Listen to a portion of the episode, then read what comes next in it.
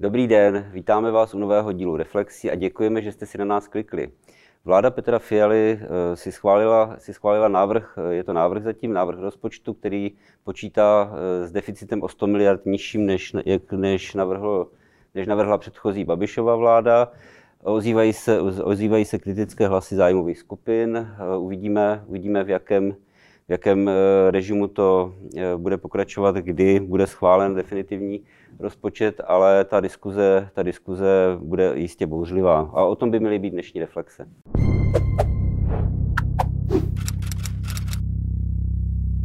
No, je dobře, když je o každém rozpočtu bouřlivá diskuze, protože to jsou peníze nás všech, ale eh, tak obecně řečeno v rámci toho rámce časového i zákonného ta vláda udělala maximum možného.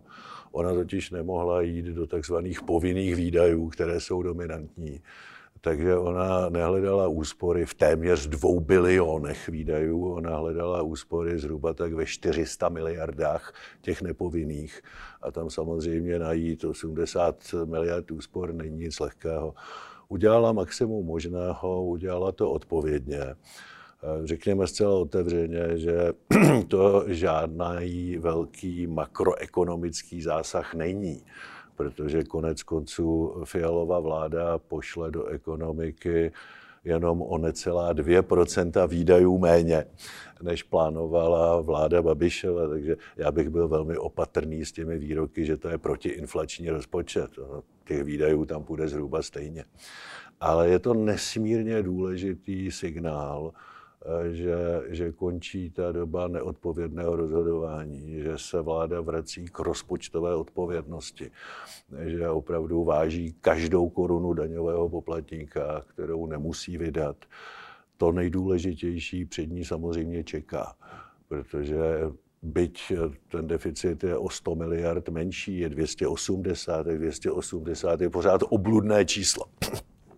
A máli se Česká republika přestat zadlužovat a vrátit se na trajektorii vyrovnaných rozpočtů, no tak to vyžaduje obrovskou práci právě v těch povinných výdajích.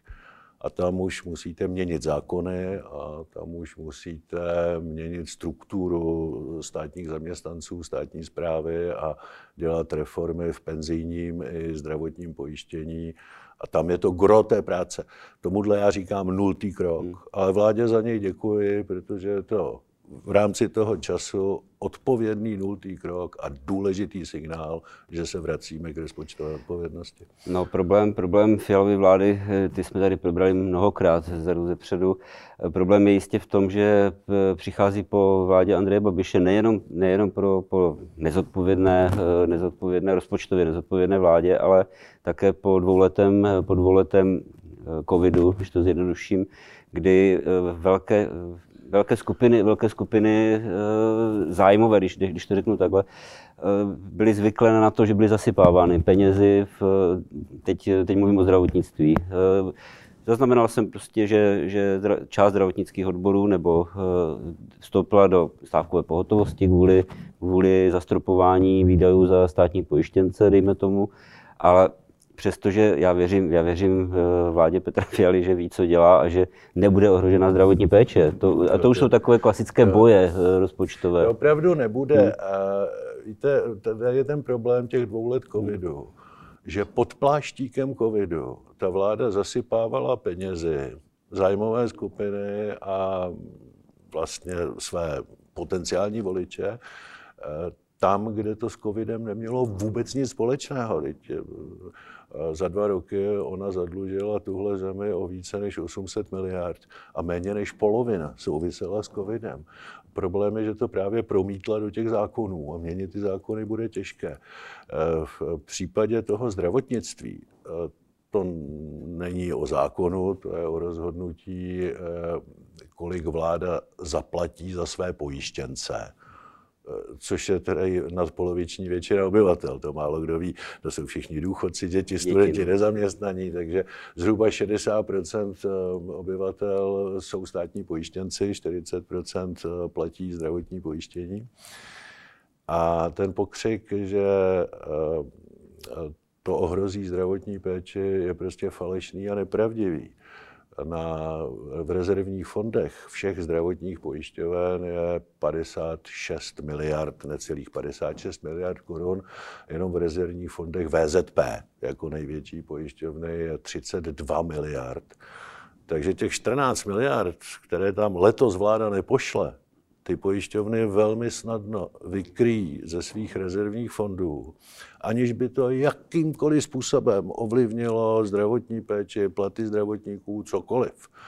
Eh, navíc v, v okamžiku takovéhle vysoké inflace je ekonomicky správné rozhodnutí eh, zapojit rezervní fondy a těch 14 miliard si nepůjčovat. Jiná věc je, že samozřejmě tu vládu čeká, pro tady další léta reformní kroky v tom zdravotním pojištění. Úplně stejně jako jí čekají výzvy v reformních krocích eh, v penzijním pojištění, v nákladech na státní zprávu a na státní zaměstnance, protože nikde jinde eh, ten problém deficitu státního rozpočtu nevyřeší. Eh, to, co teď udělala, za to já ji oceňuji, to je skutečně důležitý signál ale jí čeká to nejdůležitější.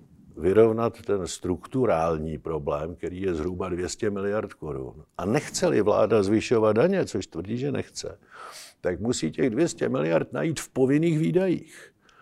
A ty povinné výdaje jsou jenom velká čísla a ta velká čísla jsou penzijní systém, zdravotně pojistný systém a výdaje na státní zaměstnance. Všade jinde to bude jenom drobná kosmetika. V těchto třech číslech Chce-li vláda jít k vyrovnaným rozpočtům, musí najít 200 miliard. Nemusí je najít ze dne na den, ale v tom tříletém horizontu ano. Já, eh, když, když, říkáte, když říkáte reformu eh, zdravotního pojištění, že to čeká fialovou vládu, kromě teď nebudu mluvit o penzijním.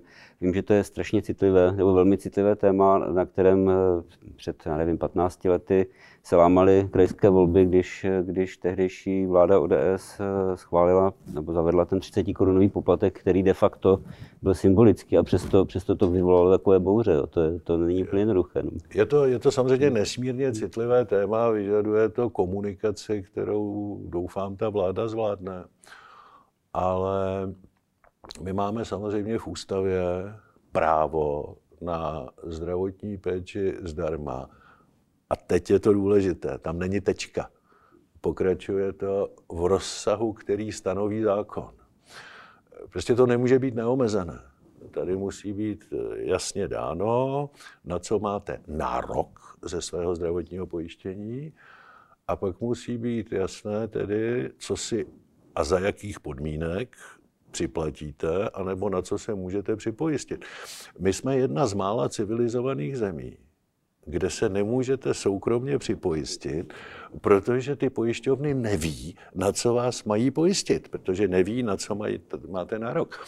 Eh, socialisté tvrdí, že máte nárok úplně na všechno, ale to prostě nefunguje, to není pravda. Švédský, švédský Musí, no, musíte, mít, musíte mít nárok na něco, co je jasně definované a, ten, a to musí být přístupné naprosto všem, i těm absolutně nemajetným. Tam, tam musí být zajištěna ta základní zdravotní péče bezpodmínečně.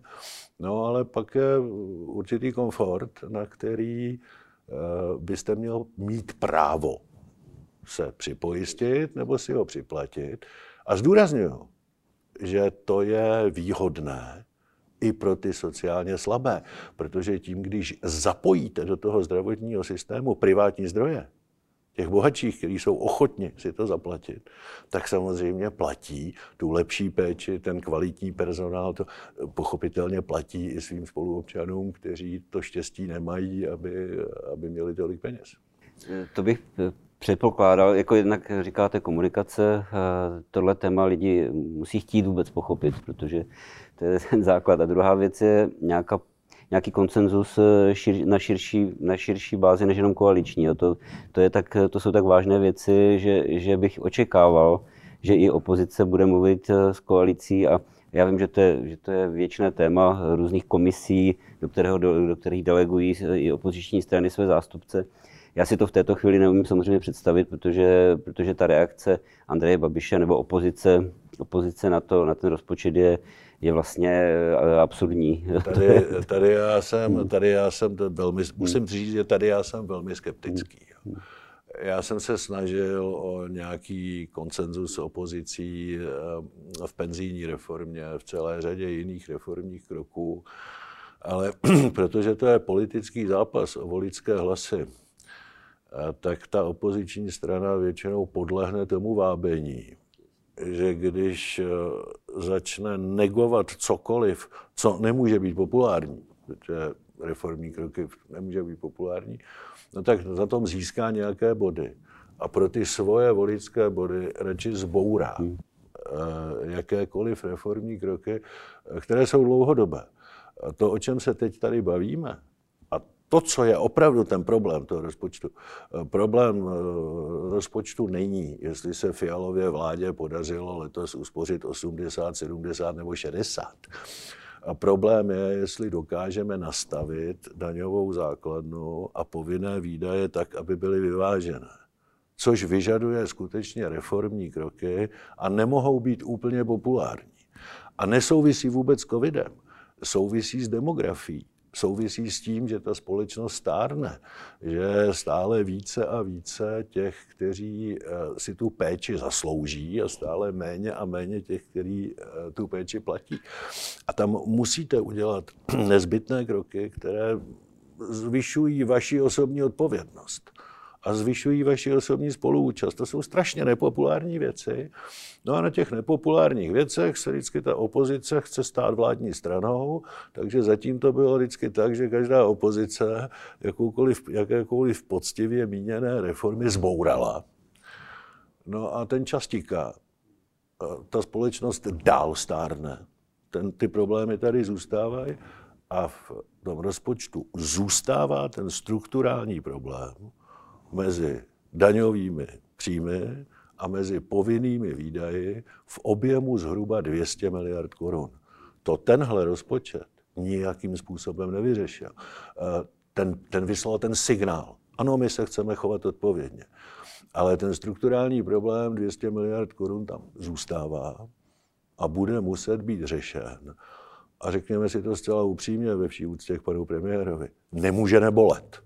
Říkat, že to uděláme tak, že budeme šetřit na státu a nebude bolet lidi, to je sice hezká věta, ale ne, nemůže být pravdivé. Tak možná, možná důležitější v této chvíli je, aby, aby Petr Fiala vlastně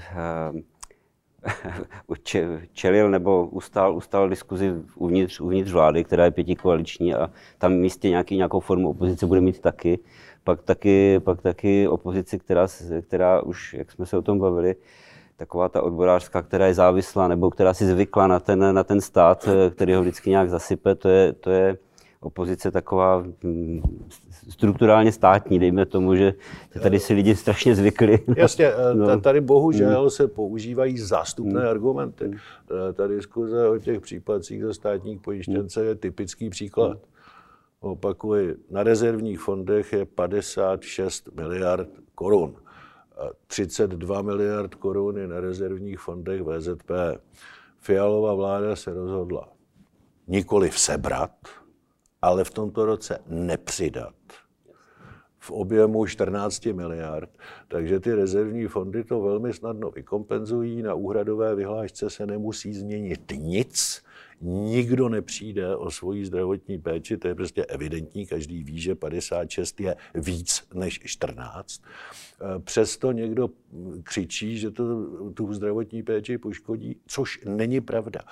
A to mě vadí, že místo, aby jsme se bavili o těch skutečně vážných věcech, eh, tak do toho vnáší tyhle skupiny naprosto zástupné a nepravdivé argumenty. Já nevěřím, že ty čísla neznají. Oni je znají a oni obelhávají veřejnost, že se stane něco strašného, i když všichni víme, že se nestane vůbec nic. Já, já doufám, já doufám že, že ta skupina, která je slyšet, která křičí, ta je vždycky slyšet, uh, zastupuje jenom malou část, malou část té odborné veřejnosti. Teď, teď říkám eh, nemocnice, lékaře, eh, já myslím, že většina z nich je, je rozumných a vidí, vidí, co za námi ty dva roky zůstalo, nebo a, a co, co je před nimi, jo, to, tomu nemůže podlehnout snad. Já když to schrnu, hmm. tak Fialově vládě se hmm. podařil nezbytný nultý krok, hmm. řekl bych signální praporek. Hmm. Jdeme jinou cestou, jdeme cestou rozpočtové odpovědnosti a tak, jak se jí to povede doopravdy,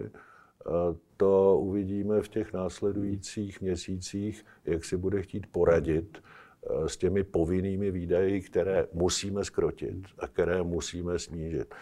Držme jí palce. Děkuji. Tak zase příště.